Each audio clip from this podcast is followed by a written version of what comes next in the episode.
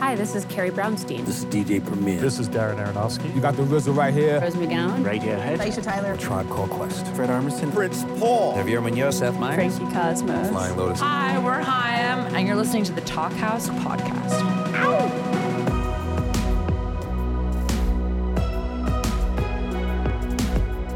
Hey, Talkhouse listeners, this is executive editor Josh Modell. This week, we're resurfacing an episode that originally ran in May of 2020. Unlike most Talkhouse podcast episodes, which feature two or more creative folks in conversation, this one is mostly just one guy talking Joe Talbot of the band IDLES. It was recorded in front of a live audience in Glasgow just before the pandemic hit, and it's a fascinating look at an incredible artist. Talbot is a guy who's unafraid to put it all out there, in both interviews and in his music. Speaking of music, part of the reason we're re-promoting this episode this week is that IDLES just released another incredible album. Crawler is the British band's fourth, and it's unsurprisingly being met with pretty ecstatic reviews. Check out this fascinating chat with Joe and a live audience, and have a great Thanksgiving.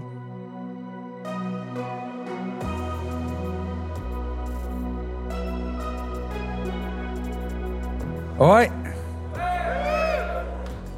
So John's going to uh, take his microphone round, and uh, whatever you want to ask Joe, John's going to bring the microphone to you. So it's a bit like being at school. If you just put your hand up, no. Whoa, Jesus. Right, I'll take the easy one first, the closest. Hi, Joe. All right. I can't understate the impact you've had on my life because I've got two mental ginger daughters, and one of the very few things that they agree on is their love of IDLES. Oh, so, any, any, magic. so anytime, anytime a battle kicks off in my house, the only thing I need to say is, "What would Joe do?" and that solves it. The, the, the question I have for you is um, the remixing that's done under the IDLES' name. So the Metronomy track Oh, yeah. and the Melt Yourself Down track Yeah. that are remixed under the IDLES' name. How does that come about and who's actually doing that? Uh, at the moment, it's Bowen. That's the, the pants guy. To say, he's um, he's a brilliant mind, and also one of the reasons why we will never be taken seriously as a band. He's a fucking prick, but I love him. Um, so yeah, he he started out. We met because he was a techno DJ, and I was um, kind of hip hop DJ. I think I was hip hop DJ at the time. I was doing like indie nights as well. Um, and a, a promoter friend of mine uh, of ours in, introduced us. So we started the band, and then as we've gone on, we've always talked about doing more together. That's like production led, which is why Bowen and I kind of took the steering wheel on this last album, in writing a lot of it with mixing and production in mind. So he's gone on ahead because he, he knows how to remix and stuff already.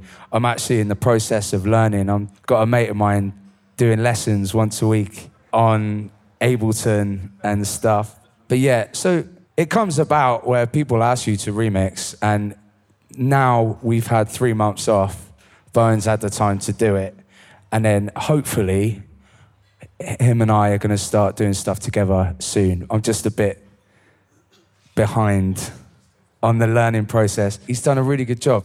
The good thing about the remixes are with Bowen is that we had conversations about what he wanted them to sound like as remixes and what he's made and what he articulated are really close, which I think is fucking great considering they're his first two remixes. So. Carries over the ethos of IDLES without actually sounding exactly like it. Yeah, well, that's we, what we want to do with remixing, and uh, we're going to try and remix the, the, this album ourselves, as in do like a remix, a live remixing, and tour that.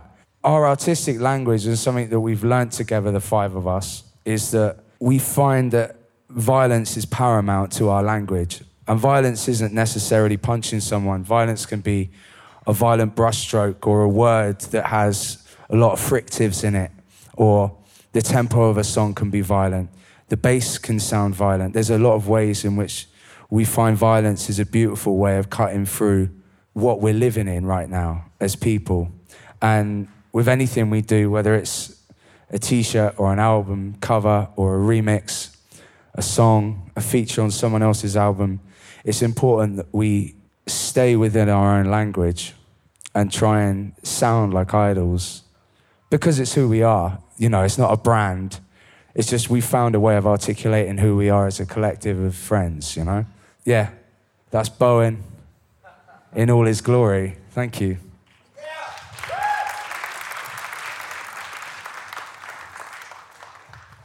Hi, man. Uh, I've seen some uh, interviews with you fairly recently where you talk about Grayson Perry's The Descent of Man Yeah. and how that's kind of influenced some of your work. I was just wondering if uh, there's any other like books or authors that have had that kind of influence on, on your work. Yeah.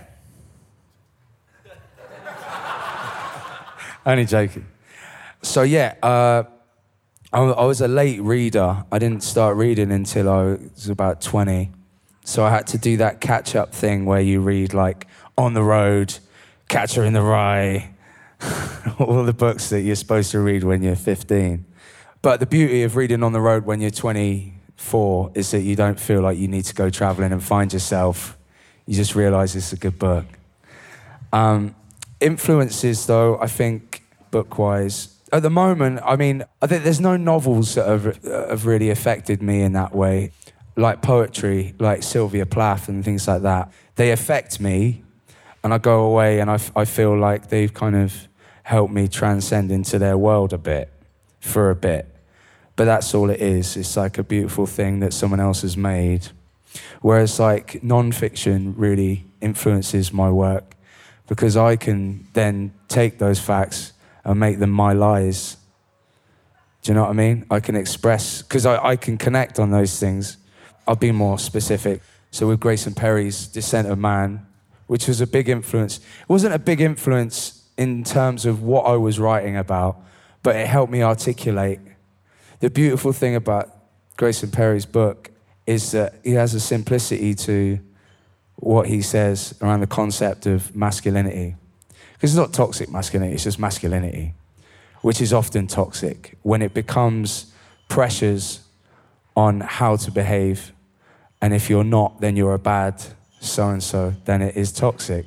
But he just explained it in a way that encouraged me and helped me articulate it myself. That's where Samaritans came from, was being able to kind of sum something up and be as concise as possible within a three and a half minute popular music song.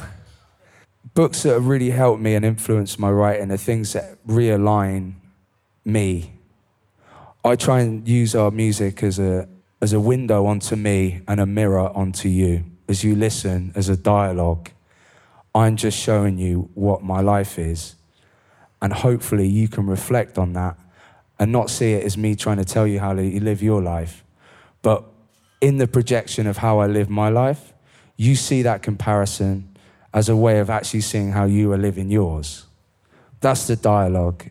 I'm not on a soapbox, I'm, I am on a stage. And I have got a microphone. But it's not a soapbox. It's supposed to be a window onto who I am.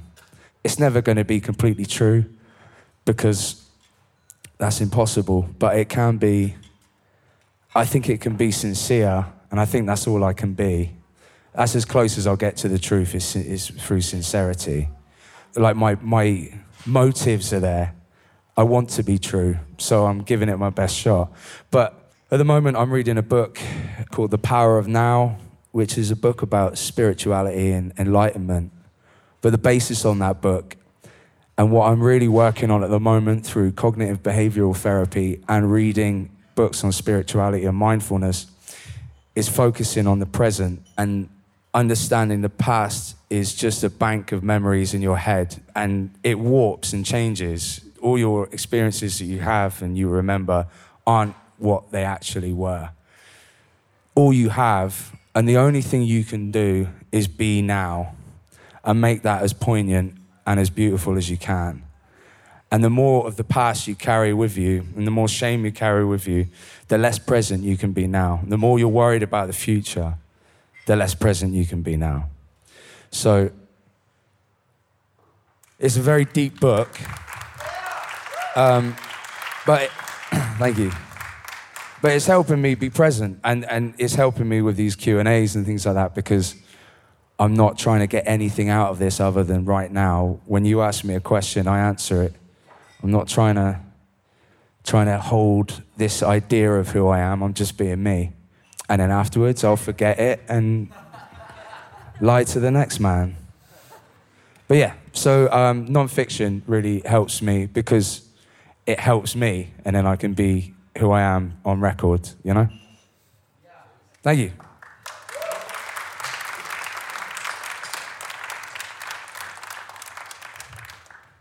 I know that in album one, you were kind of influenced by other music you were listening to, and in album two, it was more cathartic.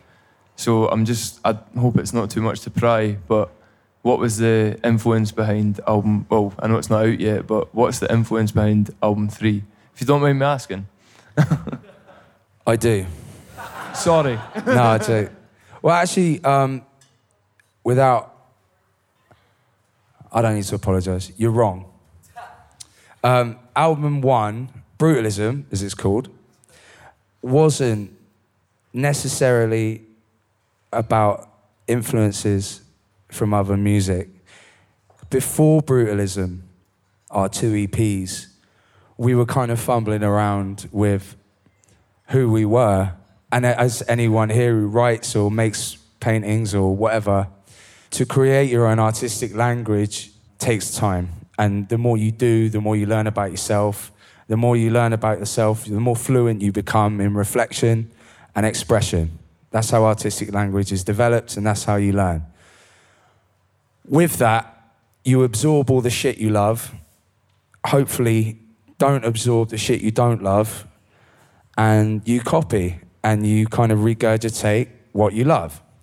And in your kind of early ages of Facebook, toddler period of artistic language, it's kind of naive and it's like, like you know, I used to joke about it, but it was true. Bowen would go away and like listen to Radiohead and then come into practice and just start playing Radiohead songs. And I'm like, what the fuck are you doing? We're not Radiohead.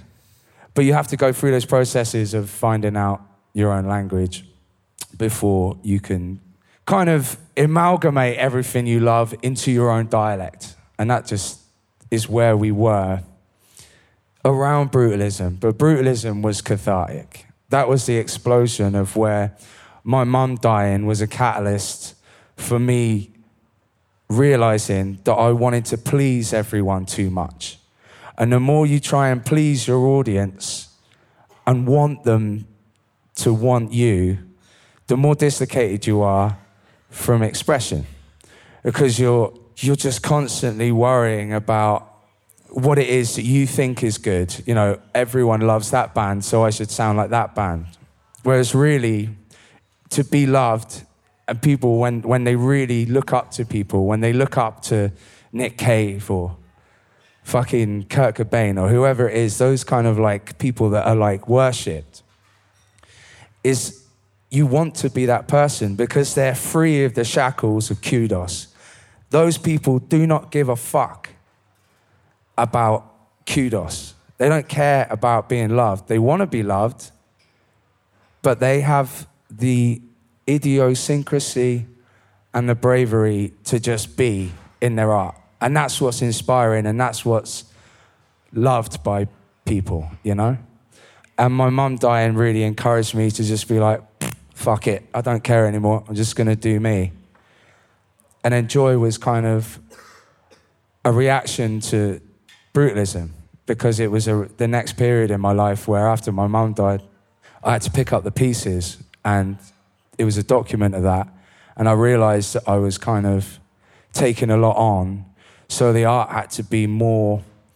I use sloganeering and I use catchphrases and I use kind of nursery rhymes type lyrics and, and that kind of Orwellian way of just taking something and put it into one phrase because I had to, because I was collecting myself. I was regrouping and trying to fix my life and put it out there.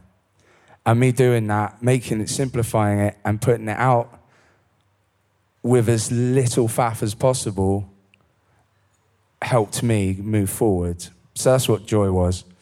This album is a reaction to joy because this is the next period in my life. And the influences are just where I'm at right now, which is um, really, again, to, to react from joy is, is to accept that I'm now not who I was three years ago when we wrote Joy, and I'm I'm I'm better than I was, as in I'm more well mentally, and I understand who I am a bit more. I've recovered from losing my mum and losing my daughter.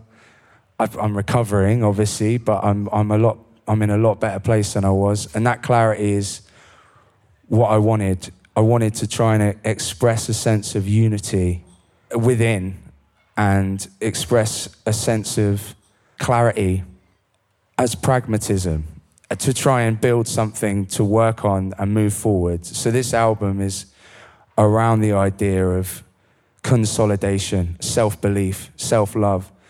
Joy was like, right, you know, opening up the conversation of releasing yourself from the confines of like what it is to be beautiful and perfect and realizing you'll never be beautiful and perfect if you're chasing a fucking advert because you're not ever going to be that fucking advert no matter how hard you try. The people in the advert will never be the fucking advert. So after joy i'm now like right well if i'm going to look in the mirror and say i love myself i actually need to start doing that. And that's what this album is about. It's about consolidation self-belief a momentary acceptance of the self, to really be present and really actually accept who I am and hopefully really accept who you are.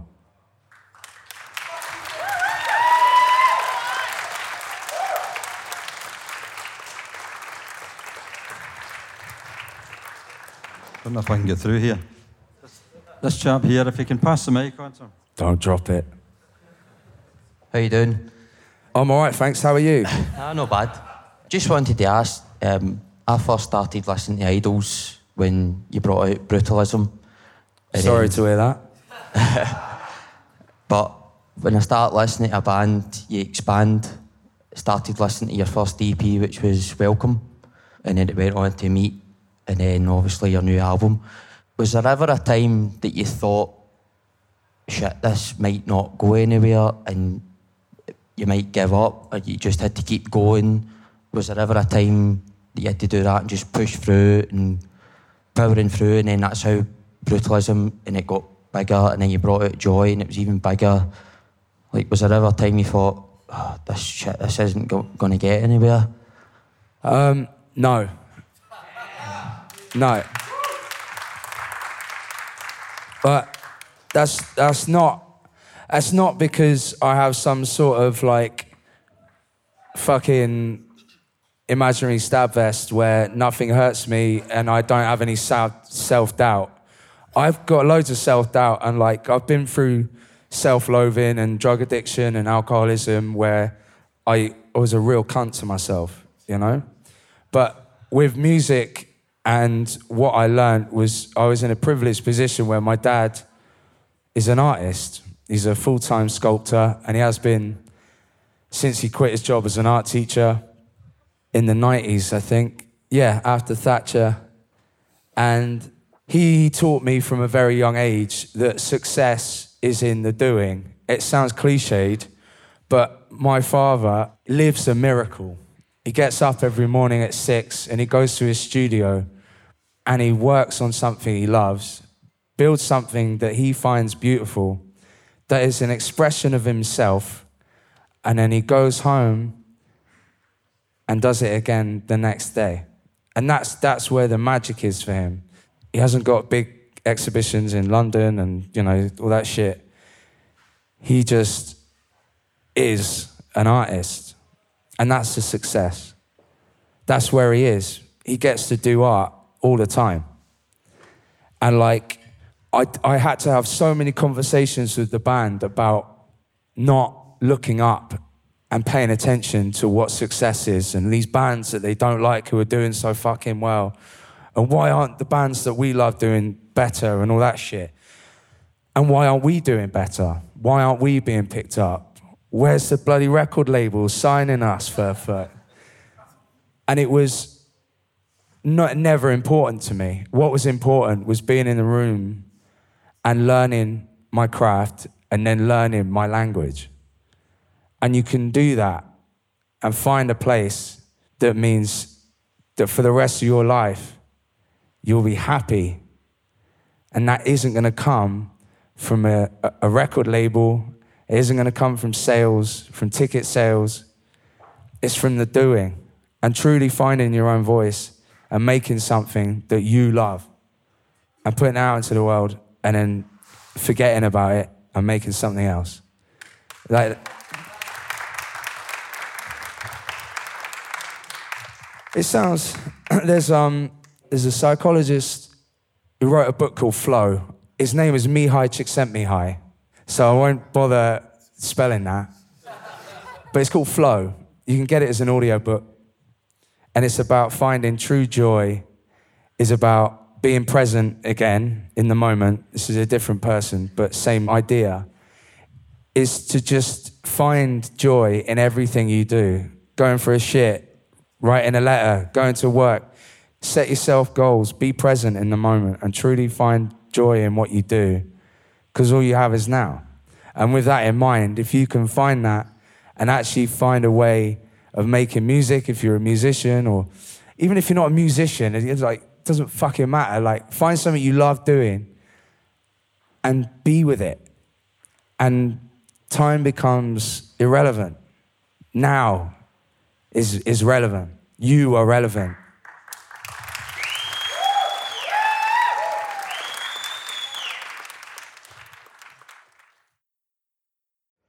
Hey, this is Josh Modell, host of the Talkhouse podcast.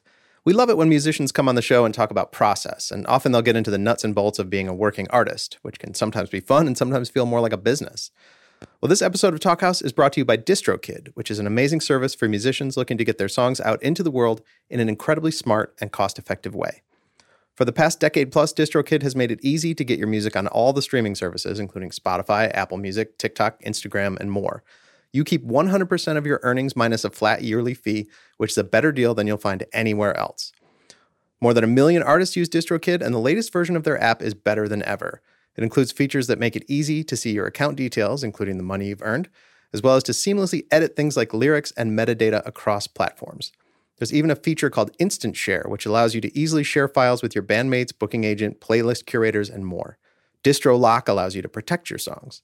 DistroKid users get a YouTube official artist channel too. The list goes on. The DistroKid app is available on iOS and Android. Go check it out today. Seattle in the 90s. A tidal wave of iconic music roars out of this sleepy city and launches a pop culture revolution. Here's a story you haven't heard. Let the Kids Dance is a new podcast about the rise and fall of Seattle's teen dance ordinance, the law that made it illegal for young people to go to concerts. A story of moral panic, grassroots activism, and an unstoppable music community that fought for its freedom. Listen to Let the Kids Dance from KUOW and the NPR network. Hey, Talkhouse listeners, it's Josh Modell. Instead of encouraging you to listen to podcasts today, I'm here to encourage you to read something great. The particular something I have in mind is the second issue of the Talkhouse Reader, the print zine spearheaded by our fantastic music editor, Annie Fell. This issue is focused on the intersection of food and music, and it features contributions from Maddie Matheson, Colman Domingo, Squirrel Flower, Sam Evian, The Blessed Madonna, and more. There are pieces about eating while on tour, the gentrification of food, cooking as a creative catalyst, and much, much more. You can order a copy today, along with the first issue, at store.talkhouse.com. Please do check it out. Uh, hi there, how you doing? Where are you? Where are you? I'm here. I'm Oh, here, how you hello, yeah. All right, mate. And um, hi, Joe. I was wanting to ask you about a little bit about the Downs Festival last year. That was the first time I'd ever been in, in Bristol. And as someone who's been in a band for about 10 years, it was just, it was an amazing, it just made me want to be in a band again, watching how great that atmosphere was. Yeah. It was also the first time I'd been in Bristol. It was also the first time I'd been on Magic Mushrooms. not ever, not ever. First time I've been in Magic Mushrooms in a while. And, uh, and, um, What does that even mean? yeah. It's the first time I've done magic mushrooms. Well, it's first about magic mushrooms in Bristol. Yeah. Um, that's what it kind of means if it comes down to it. I fucking love you, man. Yeah. Well, I love you too, mate. Honestly, just watching you live just made me want to be in a band again. And it was interesting because I was on holiday. First time in Bristol, I was there for a week, and I was actually reading Alan's uh, book as well. So shout outs to Alan. So it was just I, I just came back refreshed, and it was like reading that book, and it was great synchronicity or serendipity. I don't really know the difference between the two, but it's good to see the two of yous on stage. But another thing that happened that made me want to be in a band, would just re lit the fire again, was um, I hope I'm pronouncing the name right. Danny Nedelko. Yeah. It's at Heavy Lungs. They played after you at the same time as Lauryn Hill, and just watching the chaos that they created in the smaller stage was brilliant. So I just wonder if you could tell me a bit about that because I, I didn't never knew the story. I just heard rumours on the night, and I was on mushrooms in Bristol, so I don't remember if any of it was true or any of it was real. I have no idea what you want me to say. you, do you, want- you want me to tell you what your mushroom trip was like? Um, the, I, after the show, I suffer from anxiety, or I used to. Um, I don't suffer from anxiety at the moment, mainly because I've given up drugs and also therapy and spiritual audiobooks that I've just thrown out there. But at the time, uh, I came on stage and I was bombarded by people telling me they'd see me play shows. People come up to you and they'll go, I saw you at Dundee. And that's all right. I like, it's cool. But when there's 14 people telling you at the same time they saw you at different places, I felt displaced. And uh, I went home and had a panic attack. So that was my downs.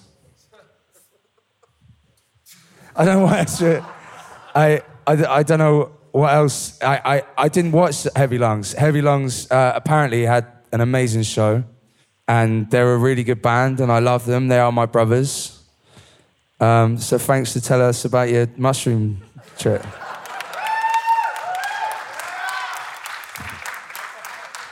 Just so you know, if any of you do want to come up to me afterwards and tell me that you saw me at a show, please do. Um, it's not a thing. It's just, it was that there was about 14 people all telling me at the same time. None of them were acknowledging each other talking.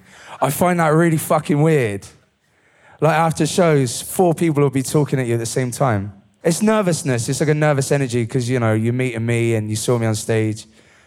So just have a look around you next time you talk to me. Don't be shy. Next question. Hi, Joe. All right. Very good, thanks. How are you? I'm, I'm rambling. Good. Well, that wasn't actually my question, but um,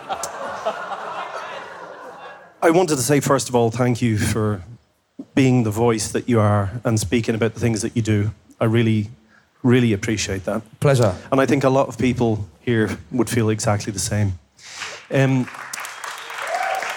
the, the, the ethics of your music and the things that you talk about are actually the most interesting thing for me, although I love the music as well. But what I wanted to ask you about was the ethics. So you mentioned earlier on about supporting the Foo Fighters and whether y- it sounded like musically you weren't on the same wavelength as them and you had a reticence about supporting them. But I wondered whether if there was an opportunity to support a band that you didn't ethically agree with, that could offer you 100,000 people a night, whether you would, as a band, refuse that. Absolutely. Like, you gotta you gotta look at the bigger picture. What I meant with the Foo Fighters was was that I wasn't a fan of the Foo Fighters in terms of I didn't own any of their music. But like Dave Grohl is notoriously a nice guy, and I can vouch for that. I met him and he was a really lovely dude. It's just like, you know, it's like stadium rock. It's just not my thing. But obviously, they've written good songs. And it was a good opportunity to play on a big stage and see how we translated as a band and to get some new people in. And it, you know, it worked. I mean, there's a lot of people there that thought we were dog shit. But, you know, it was a great experience. And we got to meet Foo Fighters. It was great. But I wouldn't be able to realign my, my ethics with supporting a band that I disagree with politically, but then it depends. Like, I think a lot of people may maybe misconstrued what Joy as an Act of Resistance was about. Obviously, that album is, is from the left leaning side of politics, not centre left, left. But people often thought it was centre left because we're talking about having a conversation with the opposition.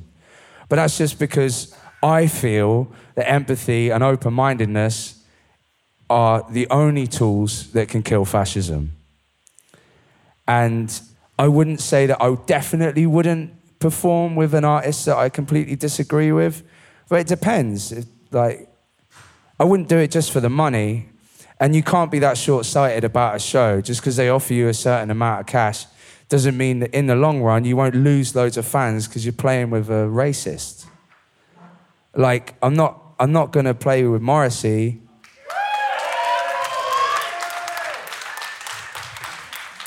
Um, just because I don't, I don't feel like, I, I don't think, it's a weird one, man. Like, I, I, I, played a Michael Jackson song last night. I was DJing. And then I realized he's a fucking pedophile. like, that is weird, isn't it? That's weird that I didn't even put two and two together until I was playing the song. Like, everyone was kicking off about this Gary Glitter song in uh, the Joker film, which is completely overrated and definitely not one of Joaquin Phoenix's best films. But, like, what's wrong with playing a Gary Glitter song in the film? Doesn't get the fucking money. He's a convicted child molester. But like, I mean, not that I'm, I would play with Gary Glitter. Don't get me wrong. I'm just like, it's often people struggle separating the person from their music. But I think you'll find a lot of people that you love are cunts. Like, i honestly, like Jimi Hendrix was a piece of shit to, to women. Like James Brown was a fucking psychopath. Like the list is endless of people. John Lennon was horrible to people. He was a fucking sociopath. But people hail him as this because he changed his ways. But everyone can redeem themselves. I was a piece of shit when I was younger. I had political morals, but I was fucking, I was a violent young man with lots of fucking problems. And if I was not forgiven by the people I love, I wouldn't be able to be here right now. So where's the line? I don't go around fucking masturbating in offices and like, you know, I, un- I understand that as, like, I get it. Like, my behavior now has changed. But when I was younger, I was a piece of shit. I was confused and lost and like, I needed nurturing, I needed help. I, I was, I, I needed someone to guide me in the right direction. I needed people to forgive me, but also hold me accountable. The problem lies in like, where does that stop? I mean, Christ, I don't, I, I don't want to say it because it's being recorded, but I've, I've, I've been a, a lot. And like, I don't know, like, what, what do you want, what do you want from musicians? The whole point is that we're being honest. Like, you can just not listen to it if if you disagree with them. Obviously, if they're fucking abhorrent human beings, then boycott, of course. I'm not going to play with someone who's an asshole, but there's a line, you know, and people will make mistakes. And you have to be able to have conversations with those people. Otherwise, they won't change, they won't develop, and they won't become better. It's also context, you know, what, what was wrong, what was wrong with their situation. What's their background? How can we help them change? Hold them accountable, but forgive them. In the long run, you've got to, otherwise, you're just carrying the burden of loads of other people's mistakes.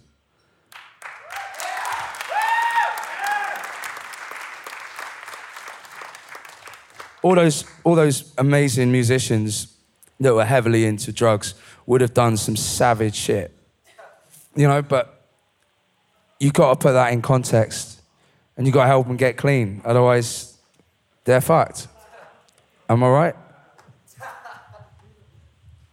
Next. Uh, hi, Joe. Um, I was just going to say, nowadays, when you die, you can get your ashes put into a vinyl if you get cremated. I was just going to ask if, yeah, if you were cremated, what would be your A side and what would be your B side and why? It's a good question.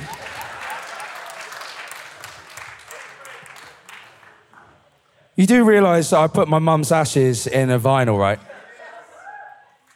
it did a limited release of Brutalism, 100 copies with my mum's ashes in it. So I know about that. Uh, A side would be The Rat by The Walkmen. Um, and B side would be Gary Glitter. Uh, B side would be. I'll come back to you on that. Good question. Thank you. Hello? I don't, I don't have the mic. I don't- Hello, Hello? I'm a collector of vinyl, and um, I'll pay a lot for stupid amounts of money for a vinyl, but like ten thousand pounds. That's like it's something else. Like that's just ridiculous. Yeah? For like I mean, but how do you feel about the fact that your mother's ashes are inside in that vinyl, and it's going for ten thousand pounds on Discogs? Has has the world not just gone mad? No. I mean, it has, but not because of that. I mean, it's, it's, it's just someone trying to sell it for £10,000. I- But I've- four pound forty nine delivery as well is a bit much now, you know. that is fucking magic. I like that. I like. I would, I would expect it handed to me on a silver salver now with you with like a personal, like, you know, production of brutalism, you know, now with that. I personally don't care. When we released that limited edition, that was put up on Discogs almost immediately for ten thousand pounds, and loads of people kicked off about it, and it's it's a ludicrous amount of money, but just don't buy it. Like that's that's what I think. Like it's not worth it. It's not worth it. It's it's not worth it. Like we sold it. I, I'm not going to sit here and judge someone for overselling something. I put my mum's ashes on a vinyl and sold it for money. There is there is money there. It's part of capitalism. I can't get on some sort of Marxist pedestal and be like, how dare they? like the, the point is that I sold it. My point was to try and artistically create a message where my mum's death was a huge part of that album. That's it. So her death, her ashes in the vinyl, it's an artistic expression of that. And then we sell it as a thing um, so that people can be part of that. But like, it's gone. I, I, like sentimentalism, again, it's like, it doesn't help. Worrying about the past or some asshole that's selling it for 10 grand, it doesn't matter. It's not important. My mum's life is important. My album, what I do and how I project myself and all that, those are important things. And uh, just that is just a farce. It doesn't matter, you know? Fuck it. Like, I, could, I, I totally understand. I'm not trying to devalue your discipline. You think it's mental. I do love, I love the fact they've added postage. I do. If I was Duncan Bannatyne, I'd be in. Yeah? Joe. Yeah. You alright, mate? Yeah.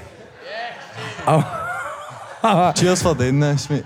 You're some man. Uh, I was just wondering, was a, a direct influence on the song I'm Scum? Or was it just like a build up of a lot of different stuff? I can't remember. Uh, I'm Scum. Aye. The song, it, it, it- was there something musically? Like, was there something that happened that you were just like, oh, oh, yes. I'm doing I see what you mean. Aye. I thought you meant musically. You mean lyrically? Aye, lyrically, aye. Yes. Can you tell us about it? No. Yeah, fuck it. Um, Jason Williamson from Sleaford Mods. Uh, absolutely not. It's no, no, no. Uh, there's no need to boo him. There, there's, there's nothing useful about a group of people booing someone who isn't here. Um, also, he's fucking talented. He's just a bit of an arsehole sometimes. But like, I fucking love that band. I don't care what he says about me. Um, I'm here right now. I'm in love with my life. Thank you very much for coming. Um, so he, he said a bunch of stuff and he basically, he specifically attacked my insincerity. And that's something that I struggle with. I don't like being, I mean, I, I, I don't normally give a shit if someone insults me, but someone who tells me that I'm a fucking liar or I'm faking what I'm doing, the amount of energy and love I put into this job, or to this, not this job, this, this thing with the people I love and gone through the things I've gone through, I fucking mean everything I do. I'm, I'm not joking. I will not have anyone try and sweep the rug from under what I love and what I've done. I genuinely fucking mean everything I've done. That doesn't mean to say, it doesn't mean to say that I, I haven't sometimes made mistakes or like not quite got what I was trying to do right. Like I fucked up loads, but that's also part of the beauty of it is that we all get to see the cracks in idols. We get to see the mistakes and enjoy those because perfection is boring. But um, it was like Roy Keane when uh, he got fouled and, uh, and totally got fucked up. And the guy screamed in his face and said, You're a fucking liar or something. And then for like a whole season, Roy Keane just remembered that he was told he was a liar because he's the kind of guy that doesn't go down. I'm not into football, but I, I just remember reading this story. So he came back the next season and broke the guy's leg. I goes, That's what happens when you call me a fucking liar. So I went round to Jason. No, I didn't. Um, but obviously, I couldn't beat him up because his neck's bigger than my fucking thigh.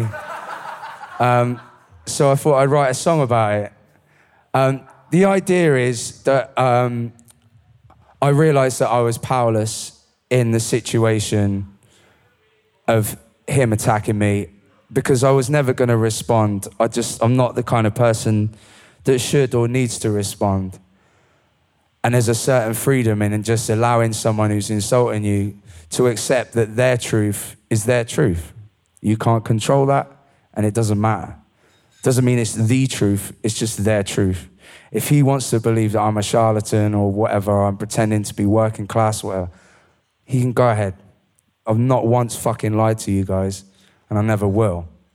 And that's his fucking problem. Uh, just, So- just another quick one. I was just wondering, have you, do you like the album We'll Live and Die in This Town by The Enemy? Because I think there's, like, there's quite a few similarities between some of the songs. Um, I tried to sell drugs to them once. they were touring with Primal Scream, and I was. Is it Primal Scream?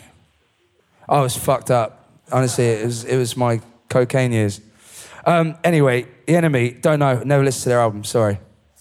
Um, but yeah, the, the, the, the point of the story was my reaction was to celebrate insults that are thrown your way and accept them as someone else's truth and turn them into something beautiful. Thanks for your question. Hi, you're really here. ah, hello. Hi. Um, I was just wondering what you think about in terms of young bands starting out, like especially social media, it just kind of drowns everything out. Like young bands, like we just can't get people coming to our gigs. Essentially, how outside social media, what can you really do to actually get people coming when people aren't going out and buying records or whatever else? My advice if my daughter was to start a band, I mean, she's one, but I'll use her as an example. What I'd say, I think there's no point. Every band's different. Every band has different avenues to go down and different mistakes to make. And some people use the internet really well, some people don't, blah, blah, blah. The rule, the golden rule for me, and I'm sure you'd agree with this one, is that if you're playing to five people, play like it's your last gig on earth. Next time there'll be 10. So there's 10 people, play like it's your last gig on earth. Then there'll be 20. Then there'll be 40. Then there'll be 80. Then you'll be at Alexandra Palace. And that's it. Honestly, it's that. It, all all the, the, the myriad of crap that you're surrounded by, your power is in your music and its performance, whether you perform it or not. So if you don't perform your music live, it's just in whether people connect with it as a record and distributing it out to as many people. But if you want to commit to the next 10 years, you'll be able to build a loyal fan base that will come to your shows because you've done it via word of mouth and just building that audience from 10 to 20 and it doubles and then it quadruples and then it tenfolds and it will happen unless you're shit. You're not.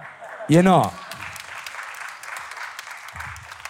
But I like beyond that, like, you know, I, I, I genuinely would just play the game of the internet as much as you want. But if you do it that way, you'll have people that are there for life. Because you built that as a relationship and a dialogue with people. And that is a different kind of fan because it's, it's a fan that you're a fan of. You're fans together. That, that's the beauty of live music. Cool.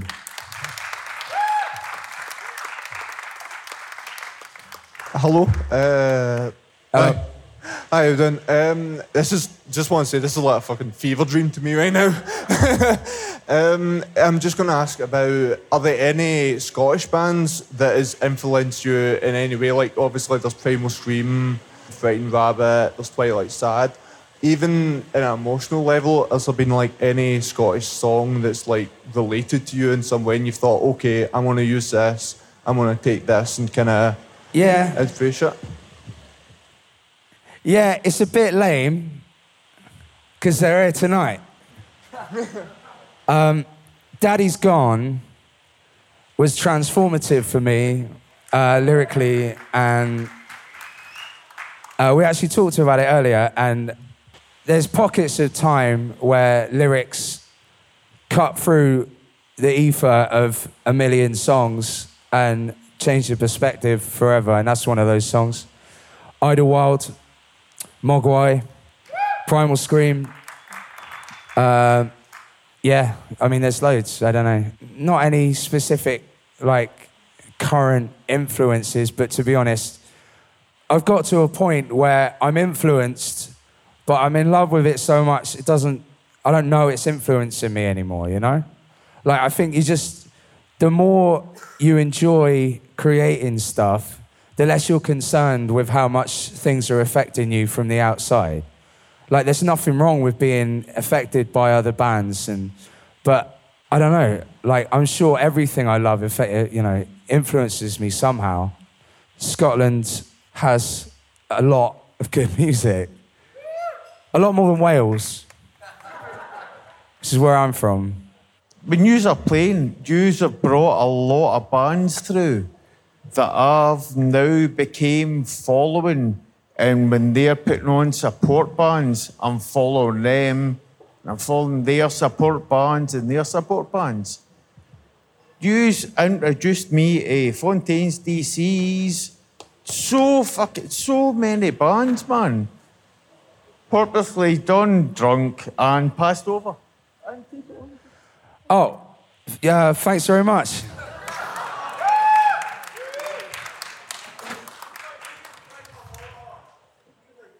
I want to ask you, you were you were at the Barrowlands and you you did covers like Mariah Carey and Celine Dion. Are they like, you know, wh- why?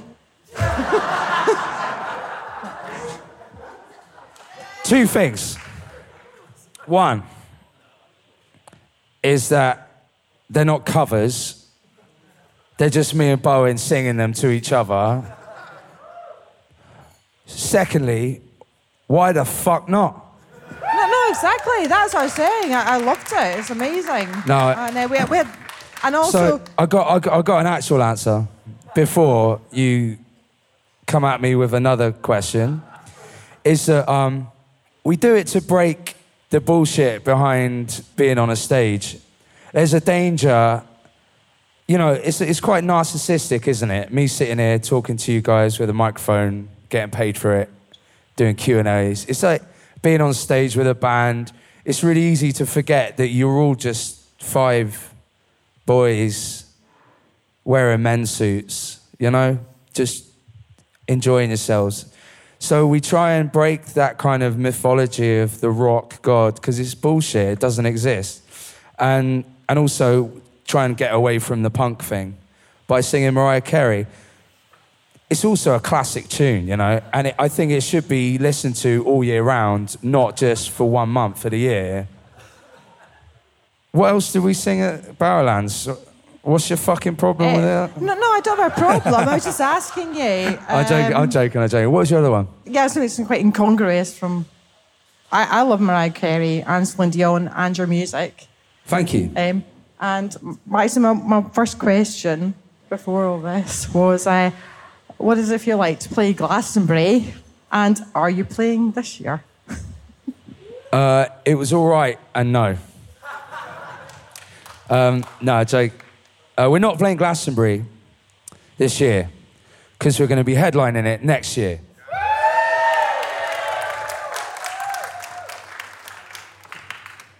Unless, of course, Mariah Carey. No, um, so we're not playing this year. No, definitely not. Uh, we are doing another festival. I really wanted to go and just take mushrooms with that guy. Um, but yeah, Glastonbury was something that had built up in my head. I went for nine years before we played, and every year I begged our booking agent to try and get us to play, and they didn't. And it just felt like it was the perfect time to play for the first time on the stage that I love the most, at the time I loved the most. It just aligned, everything aligned, and it's something that I will take with me to my grave as a beautiful thing.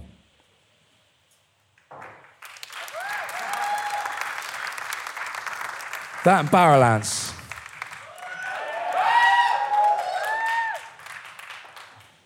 Hello. All right. All right. Um, how do you think like the tour kind of life has changed you as a person, like mentally and whatever else?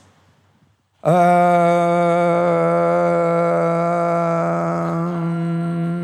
I don't know. Um, I try not to overthink because to do that would I'd have to think about what I'd be like if I wasn't touring. I know that I'm in a better place now. It's taught me patience and it's taught me balance. One of the things that you can't do at 35 whilst touring is be imbalanced because you get ill really quickly and you're shit on stage and it's just not very good for anyone. So it's taught me balance and it's taught me patience, yeah. And also that like every European country has a different concept of what a toilet is.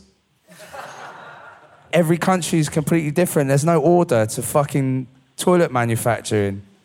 They're all so different. I just think that's weird. It's like a common thing. You just think that it, there would be one kind of toilet, but every European, every, every country in the world seems to have different kind of toilets. Uh, first off, I'd like to thank you for doing this, and also. Are you sure? Uh, The no, toilet. the toilets, yeah, they're, they're very important. Uh, so they are. Uh, when you were talking about the importance of examples people have given you about how to make up the patchwork of your mental health, uh, there's something that you said in an interview like two years ago about how you always wanted to come across as as truthful as you could be. And tonight you've kind of exemplified that, and that's something that I've taken on board, and I'd like just basically say thank you for that.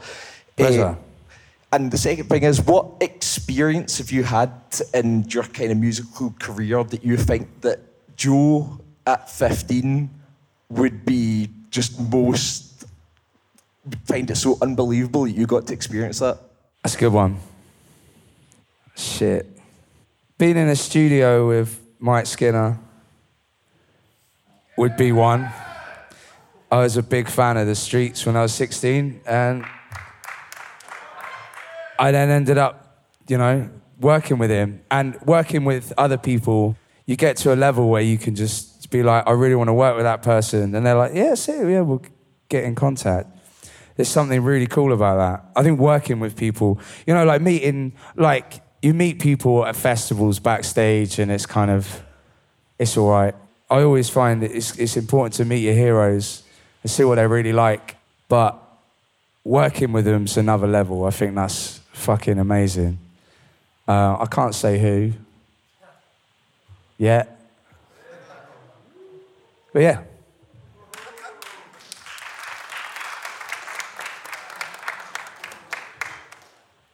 That and touring itself is, is magic. Just being able to travel the world with your mates. That is pretty cool, isn't it? Has anyone got any good questions? I'm, jo- I'm joking. That's a joke. It's a joke. Fucking hell. Anyone? Yeah, you.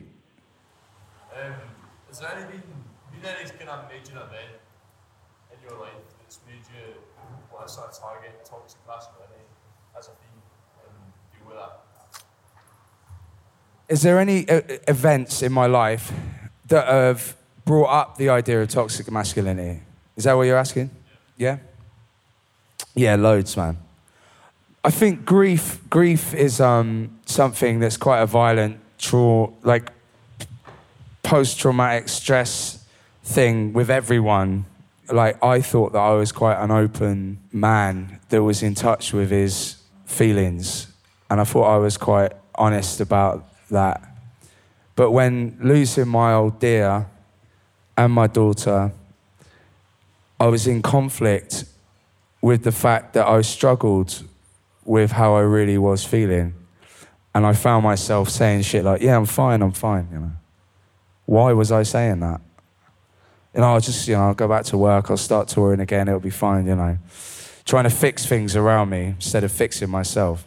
So yeah, it came in that form. It also comes in the form of violence. Like, I had a very loving childhood, but I still found myself fighting a lot.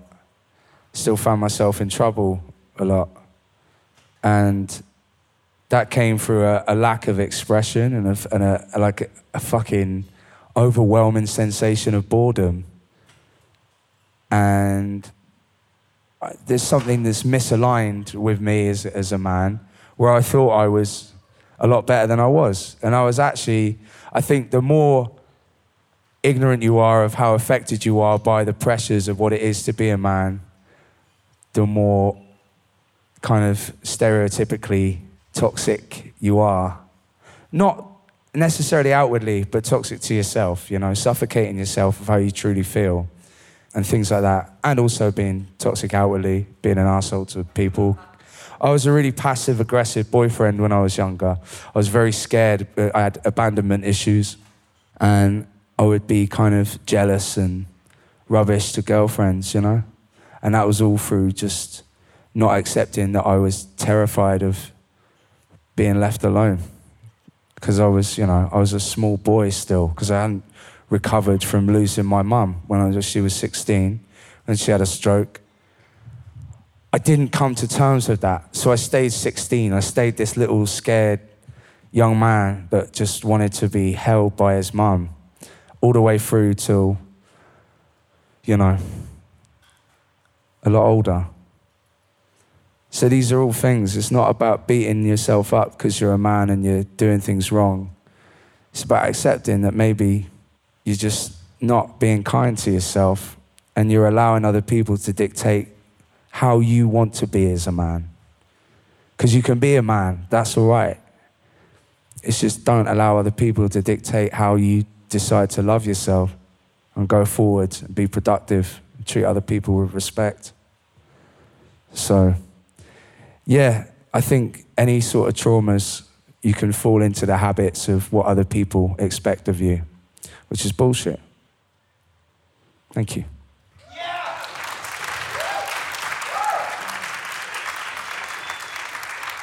Okay, well, listen, this has been great. And uh, one more question, and then I think we've got to wrap it up. Uh, it was just to ask, what would your desert island disc be? Astral Weeks by Van Morrison. Good choice. Thank you.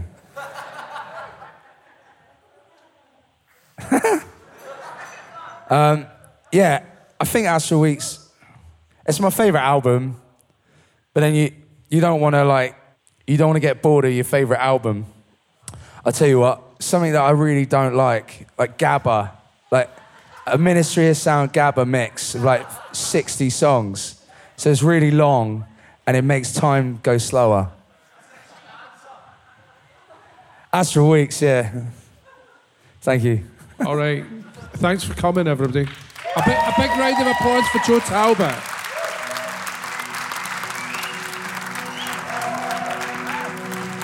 Thank you, Alan. Yeah.